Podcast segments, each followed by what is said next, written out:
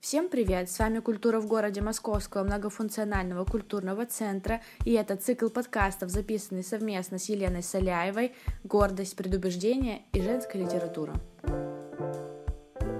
Лена, привет! Я Привет, думаю, Таня. Я думаю, тебя уже не нужно представлять нашим слушателям, но а, потому что все уже прослушали два выпуска, и я не сомневаюсь, что они уже запомнили, что ты автор подкаста, что ты у нас э, рассказываешь про женскую литературу, но, может быть, у тебя есть что добавить, что-то изменилось за неделю, может быть, что-то еще добавилось к регалиям? Ой, нет, самое главное, подписывайтесь на телеграм-канал «Своя комната». Я люблю, когда меня читают, и постараюсь сделать много интересного контента про женскую литературу и в будущем. Да-да-да, на правах рекламы подписывайтесь на канал Лены. Лена, что сегодня у нас будет за тема?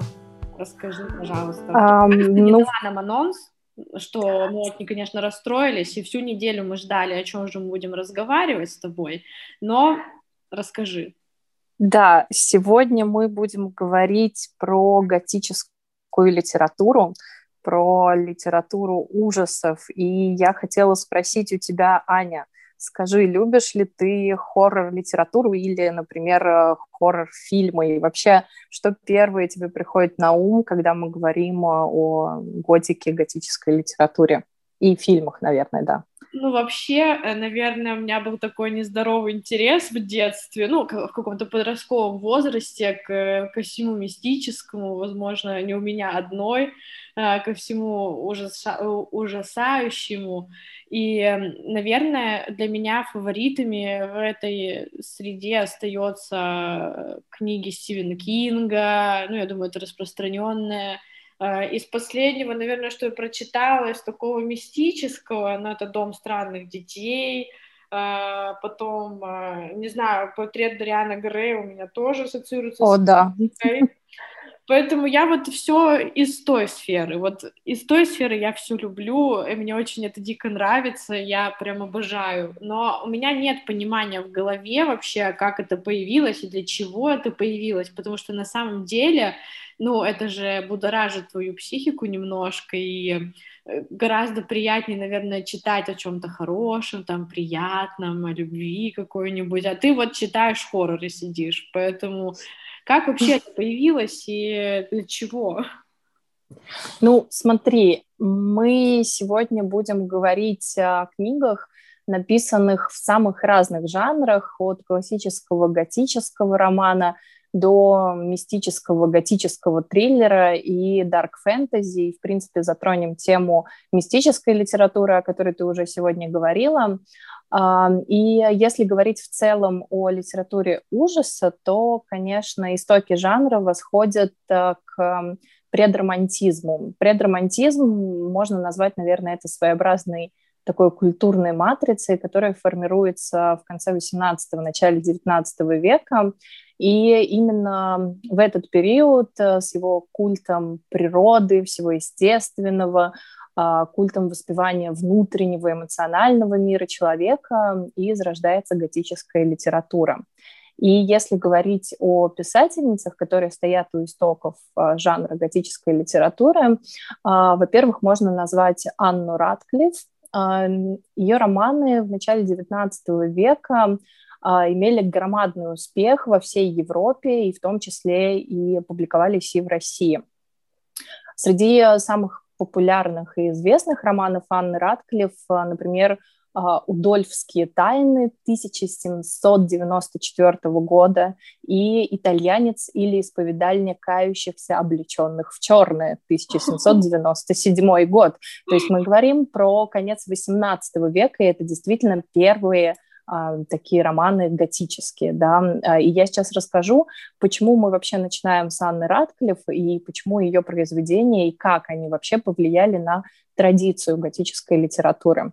А, я нашла очень интересное замечание о биографии Анны Ратклифф. Это, эту статью писательница выпустил ее современник. Вот что он пишет про саму писательницу. О способностях миссис Ратклифф говорят ее произведения. По книжным, по книгам можно судить также и об ее вкусах. Одним из ее любимейших занятий было созерцать красоты подлунного мира, в особенности наиболее величественные из них. Любила она и слушать хорошую музыку. Она также питала пристрастие к любым приятным звукам речи. Она просила читать ей вслух отрывки из латинских и греческих классиков.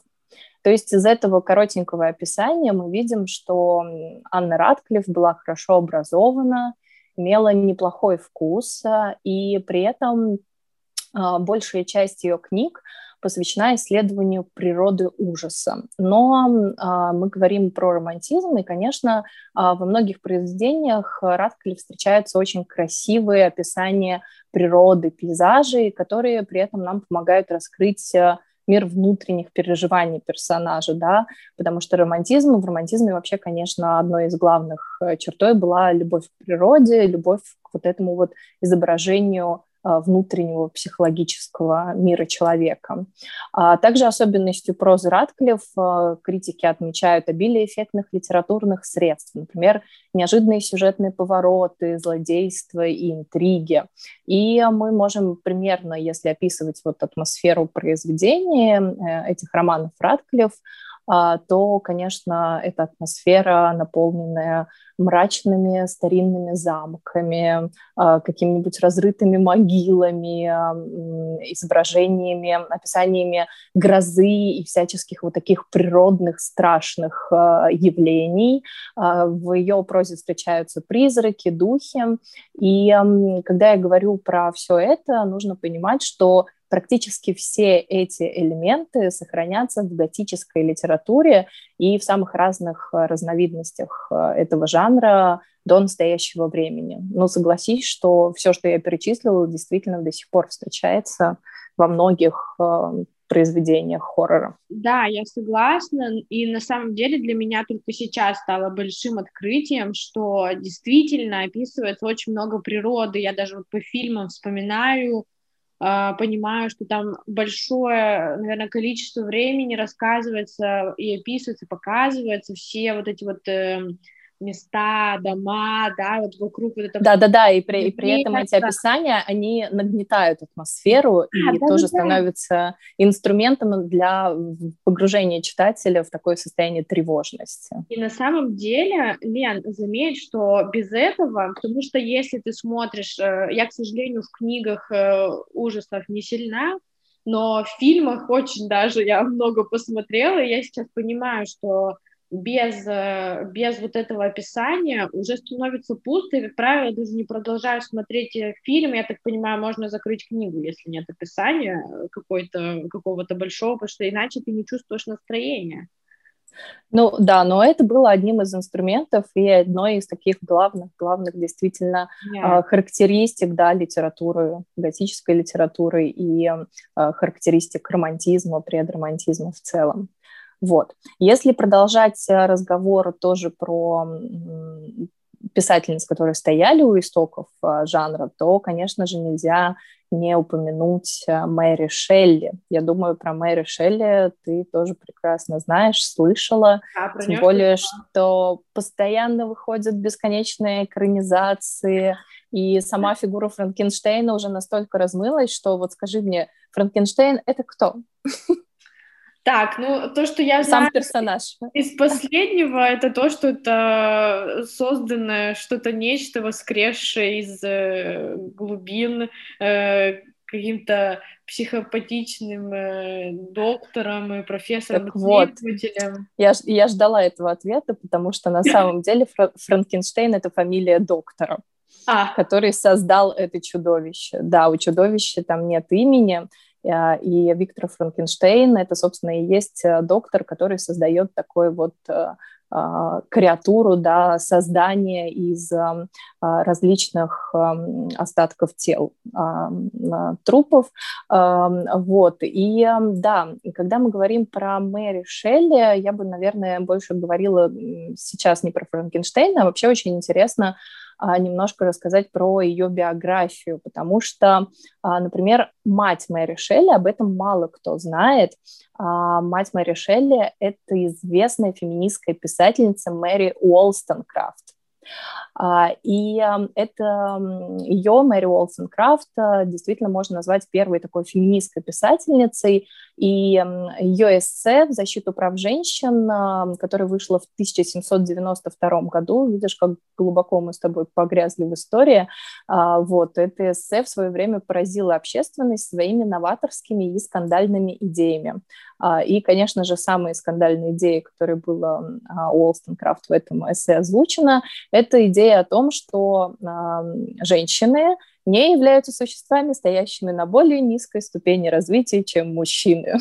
И все, что они не могут делать, они делают в силу, а, не делают в силу отсутствия у них образования. Да? И об этом, кстати, мы говорили тоже в первом подкасте, об этом а, таком но о том, что очень долгое время действительно считалось, что женщины а, ну, находятся довольно ниже по статусу, чем мужчины.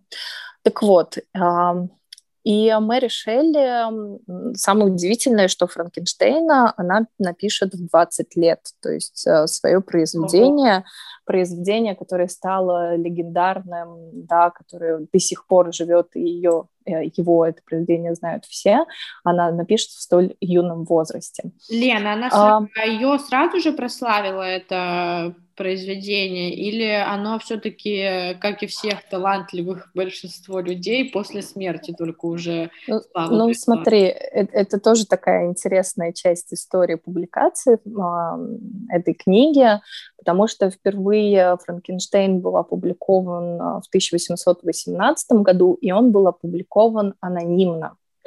То есть эта книжка выходит без авторства, и очень долгое время а, многими критиками и общественностью книга воспринимается а, так, как будто бы она написана мужем Мэри Шелли, собственно, тоже известным поэтом Перси Биша Шелли. И представляешь, только через 13 лет книга публикуется под именем писательницы. Кошмар какой. Это распространенная, распространенная история, вот, э, что муж э, или там какой-то близкий родственник э, является автором произведения, это все-таки мы да. с тобой возвращаемся к отношению женщин в такой среде. Да. Да, мы сегодня еще будем говорить еще об одной писательнице, которая публиковалась под мужскими псевдонимами. А, вот, кстати, очень вообще всю эту историю создания Франкенштейна, как она пишет его, а, можно довольно неплохо, вообще, вообще классный фильм недавно вышел в 2017 году, он называется а, Мэри Шелли в оригинале, а в русском прокате он вышел как «Красавица для чудовища». То есть это вот буквально три года, четыре года назад. Это такая биография Мэри Шелли, в которой как раз показывается, как был написан, как была написана книга Франкенштейна. Собственно, вот все эти вопросы, которые мы сегодня обсуждаем, можно просто взять и посмотреть этот а, чудесный фильм и узнать многое про биографию Мэри Шелли. Вот, советую всем посмотреть, тебе тоже, конечно же. Вот, очень, очень классный фильм, я вот совсем недавно его пересматривала.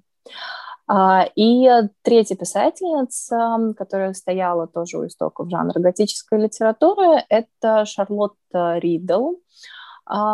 И Ридл часто тоже критики называют создательницей викторианских романов о призраках, о призраках и привидениях. То есть у нее была такая а, специфика ее произведений. И вот как раз э, Шарлотта Ридл публиковалась под мужскими псевдонимами и была в свое время очень популярна а, у нее опубликовано несколько повестей, очень-очень много рассказов, и многие из этих рассказов до сих пор считаются классикой такой вот э, литературы о призраках.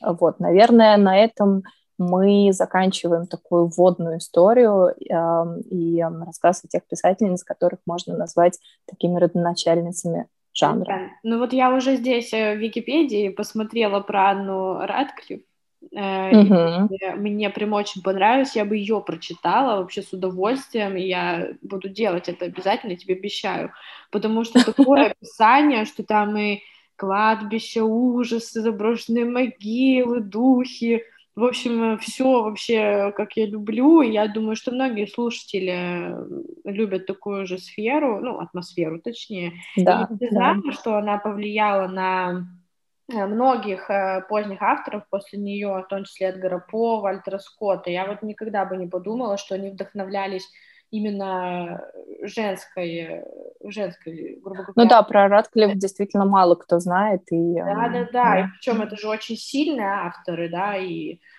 кто бы подумал, ну, я... вдохновлялись э, авторством э, именно женской литературы. Да, но я говорила про ее образование, про то, что она действительно была очень-очень э, интеллектуальной и такой интересной персоной.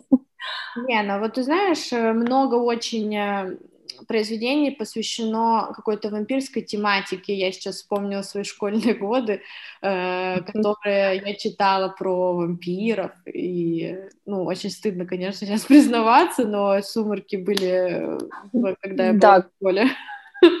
Как вообще появился жанр, э, посвященный вампирам и таких э, хоррор-историй? Ну, смотри, тоже, наверное, не буду рассказывать сейчас про «Сумерки», а расскажу все-таки про тех писательниц, которые, опять-таки, произвели в свое время а, ну, вообще сделали тему вампирской литературы супер массовой, мейнстримовой. Смотри, они до сих пор популярны, до сих пор. Вот сколько да, времени да. бы не прошло, они до сих пор популярны. Это означает, что про это особенно нужно слушать, потому что про это до сих пор можно писать. Ну, смотри, здесь э, я расскажу про двух, э, про двух писательниц. Э, и эти писательницы, ну, можно их тоже назвать э, современницами, хотя у них примерно 20 лет э, разницы в возрасте. А, это Энн Райс и Поппи Брайт. И на самом деле а, у этих писательниц очень много общего в биографии, есть пересечения даже в их а, произведениях, но я сегодня сейчас постараюсь вообще рассказать о том, почему я хочу рассказать именно про них и какое отношение они имеют к вампирской тематике.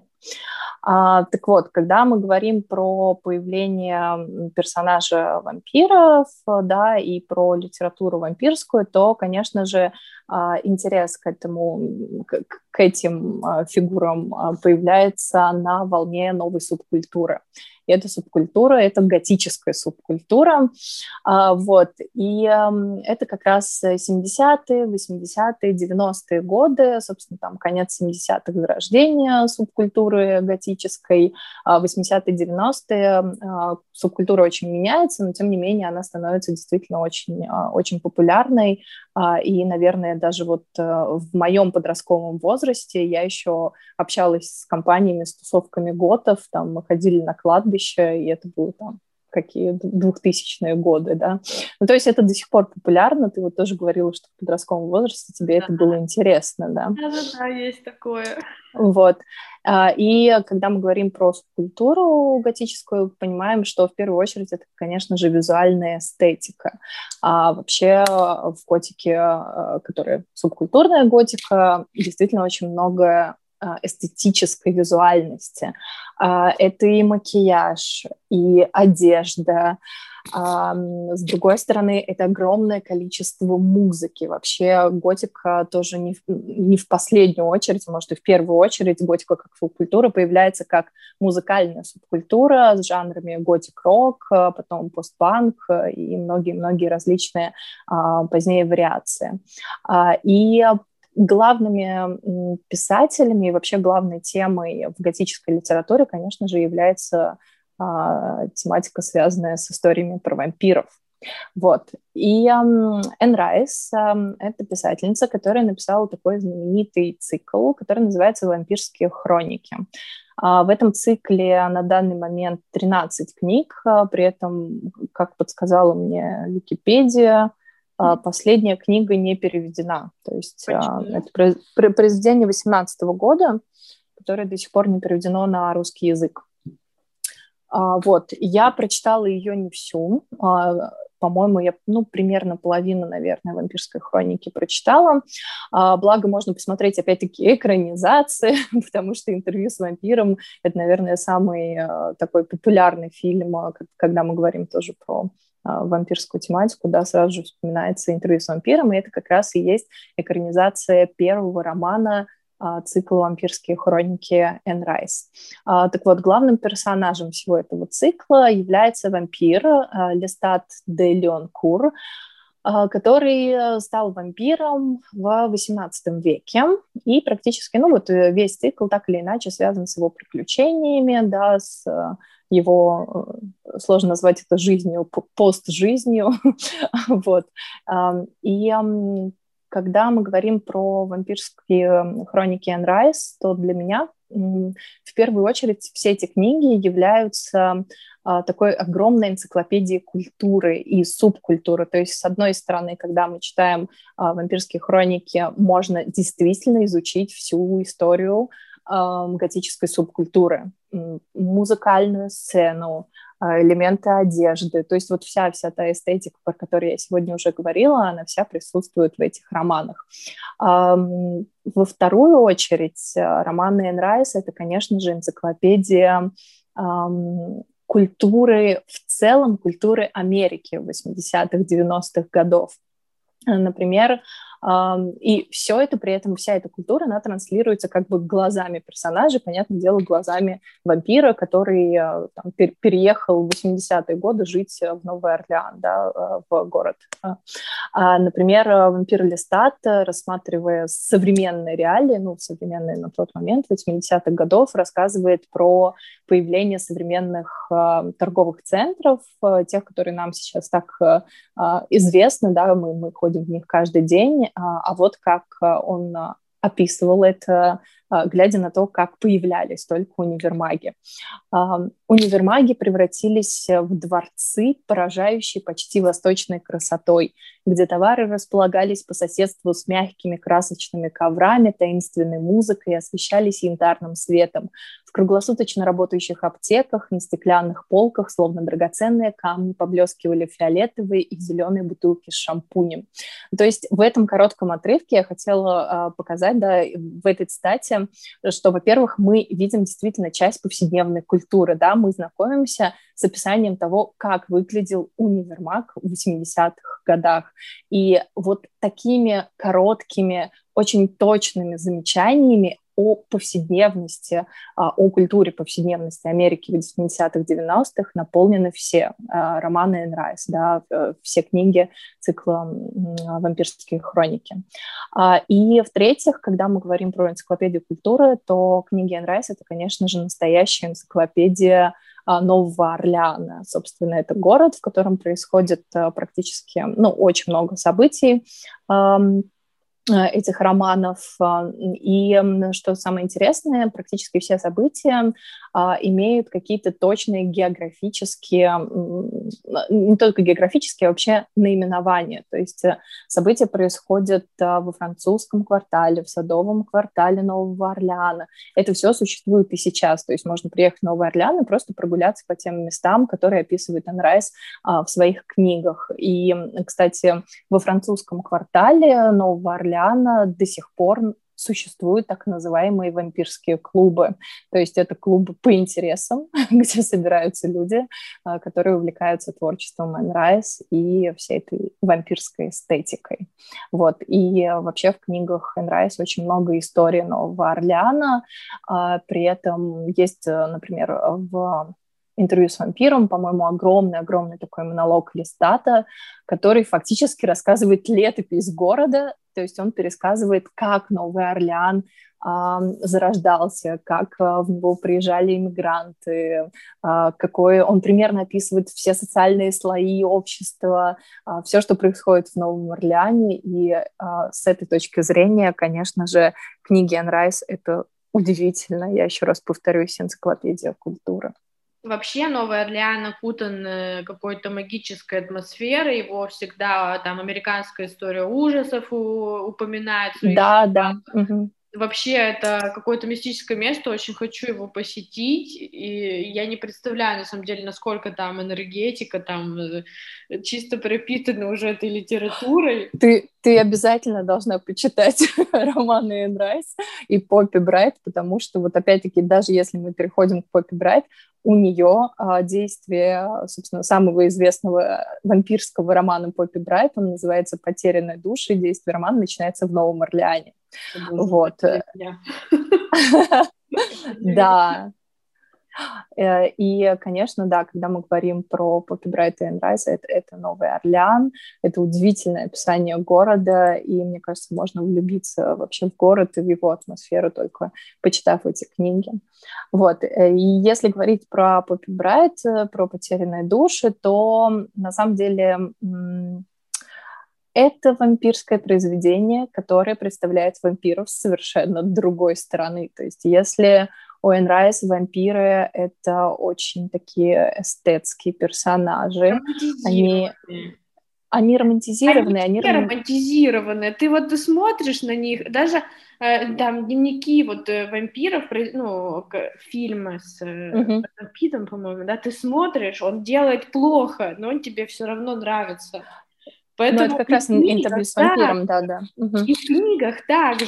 Поэтому очень интересно действительно почитать с другой стороны, что это действительно немножечко... Ну смотри, вот, э, вот эти романтические вампиры — это как раз Энн Райс. А когда мы говорим про Поппи Брайт, то у Поппи Брайт вампиры — это совсем не те э, эстетические, да, и, и прекрасные создания, потому что у Поппи Брайт вампиры, во-первых, это отдельный биологический вид, а, более совершенный, чем человек, а, который на самом деле людей, в принципе, не очень воспринимают, то есть они являются для них пищей, инкубатором, и вообще, ну да, там вампиры, конечно, более...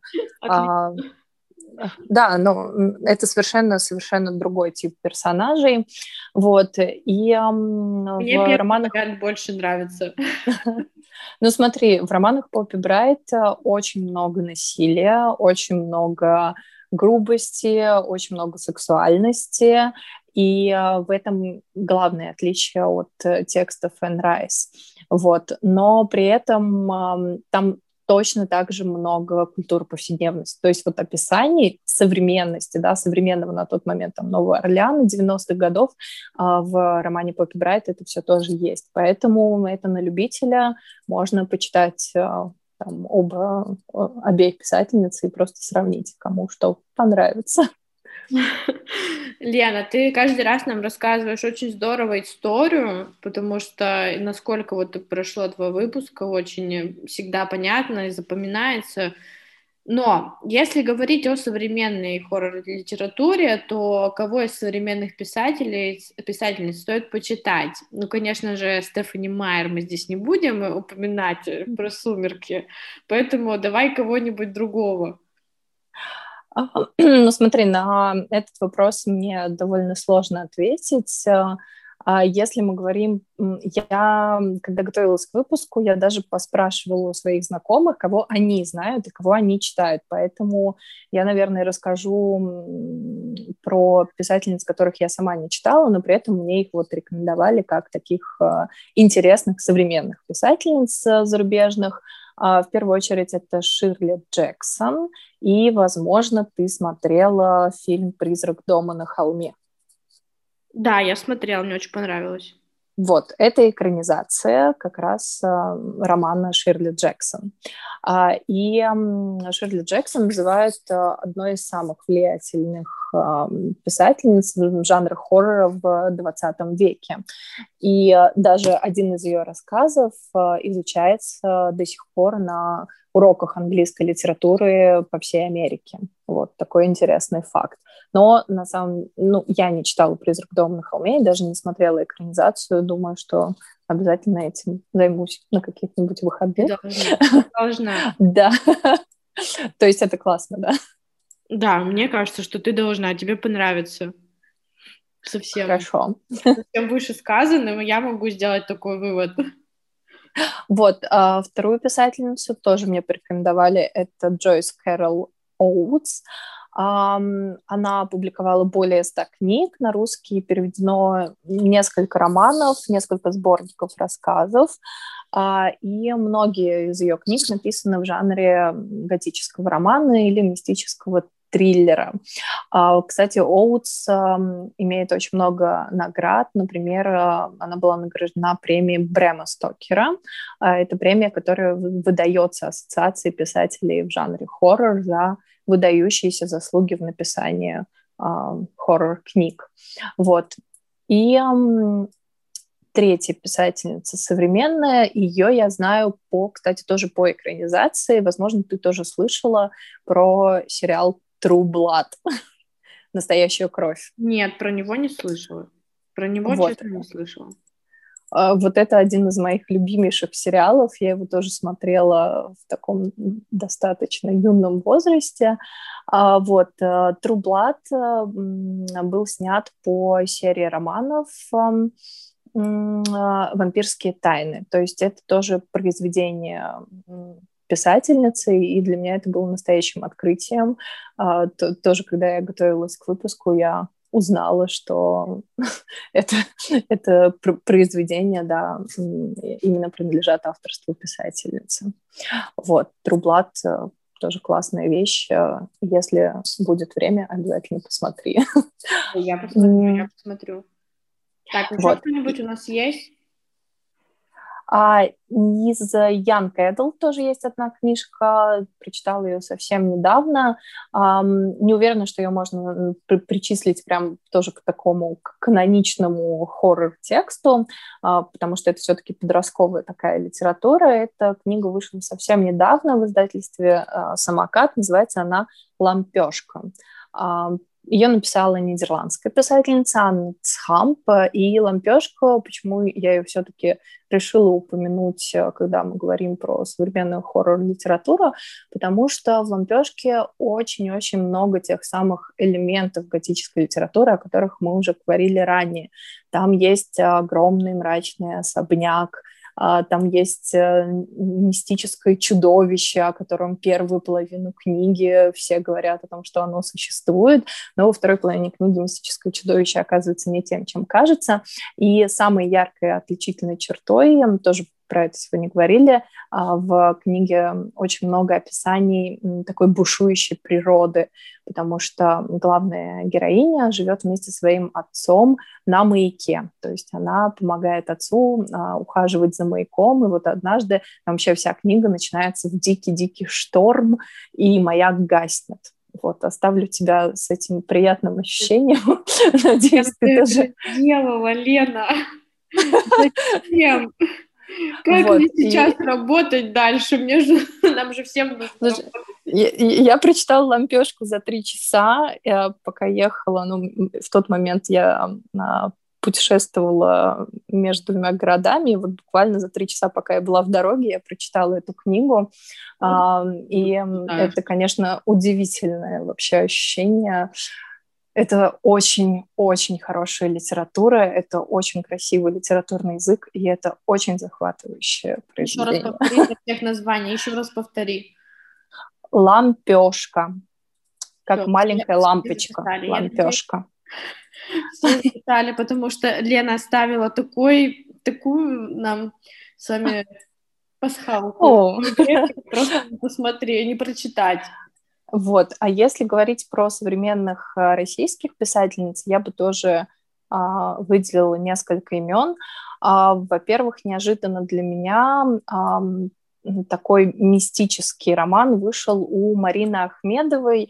Марина Ахмедова по профессии журналистка, она военный корреспондент, э, и, по-моему, это единственная книга, вообще написанная в таком подобном жанре, то есть э, такой мистического романа, и называется эта книга «Пляски бесов». Вот, а, «Пляски бесов», почему я тоже о нем хочу сказать, а, потому что это такая чистая гоголевщина, а, при этом тоже очень, а, очень хороший литературный язык, а, и все события происходят в западноукраинском селе.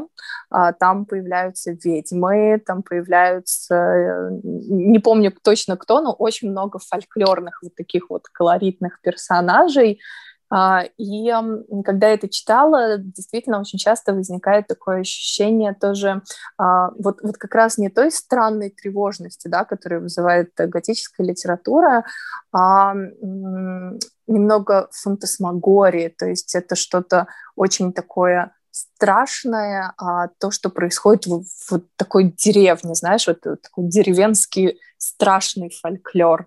И, наверное, поэтому я бы тоже включила вот это произведение а, в список таких интересных современных мистических книг, о которых можно бы поговорить и которые интересно почитать.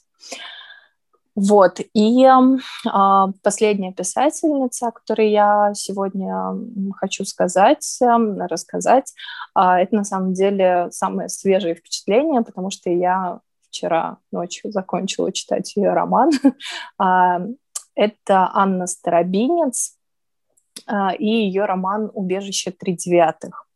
«Убежище три девятых» — это тоже такой полижанровое произведение. Нельзя сказать, что это готическая литература или мистический триллер. А, там очень-очень много жанров, и такое ощущение, что Старобинец как раз собрала а, в своем романе абсолютно все нюансы и все оттенки жанрового разнообразия, которые только можно представить в литературе ужасов.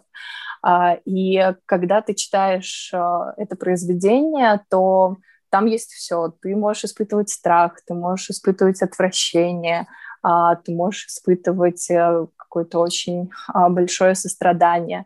А, и я не буду раскрывать вообще, о чем этот роман, и мне кажется, это не имеет большого смысла в отношении как раз вот этого романа «Убежище три девятых», потому что там есть все, там, там есть очень многое. Так, не надо, а, делать, и... как, э, не надо делать, как э, с предыдущий раз, не, не, ну, не нужно слишком сильно рекламировать. Ну да, там, кстати, тоже очень много а, такого славянского фольклора, а, много странных превращений.